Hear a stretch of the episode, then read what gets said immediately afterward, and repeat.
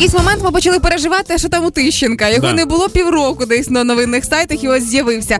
А, відреагував на чутки про свою нову посаду і прокоментував це, що він бультер'єр Зеленського. Давайте послушаем. Проанонсируйте, будет ли вот э, изменение вашей э, сферы деятельности с Киева на Закарпатье? Я бультерьер президента, поэтому э, где будет команда, где будет нужна э, моя работа, там я буду работать. Э, Очень нужно, очень важно сказать, что между э, вопросом журналиста и я бультерьер президента был еще текст, потому что это очень странный типа диалог будет. А Вы будете что-то менять? И я, бутли, и я бультерьер. Ну типа нет. Там было сказано о том, что он готов работать э, и куда скажут, какую команду дадут, туда он и поедет.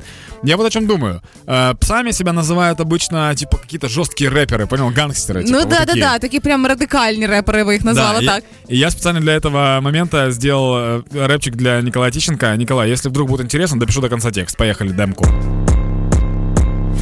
Журналисты опять задают мне вопросы по делу. Ря! Я на хайпе всегда в интервью, я веду себя смело. Гав, гав, гав. Хочу скандал репортер, но я не влезу в позор. Мне кажется, кто-то забыл, кто тут из нас двоих ревизор.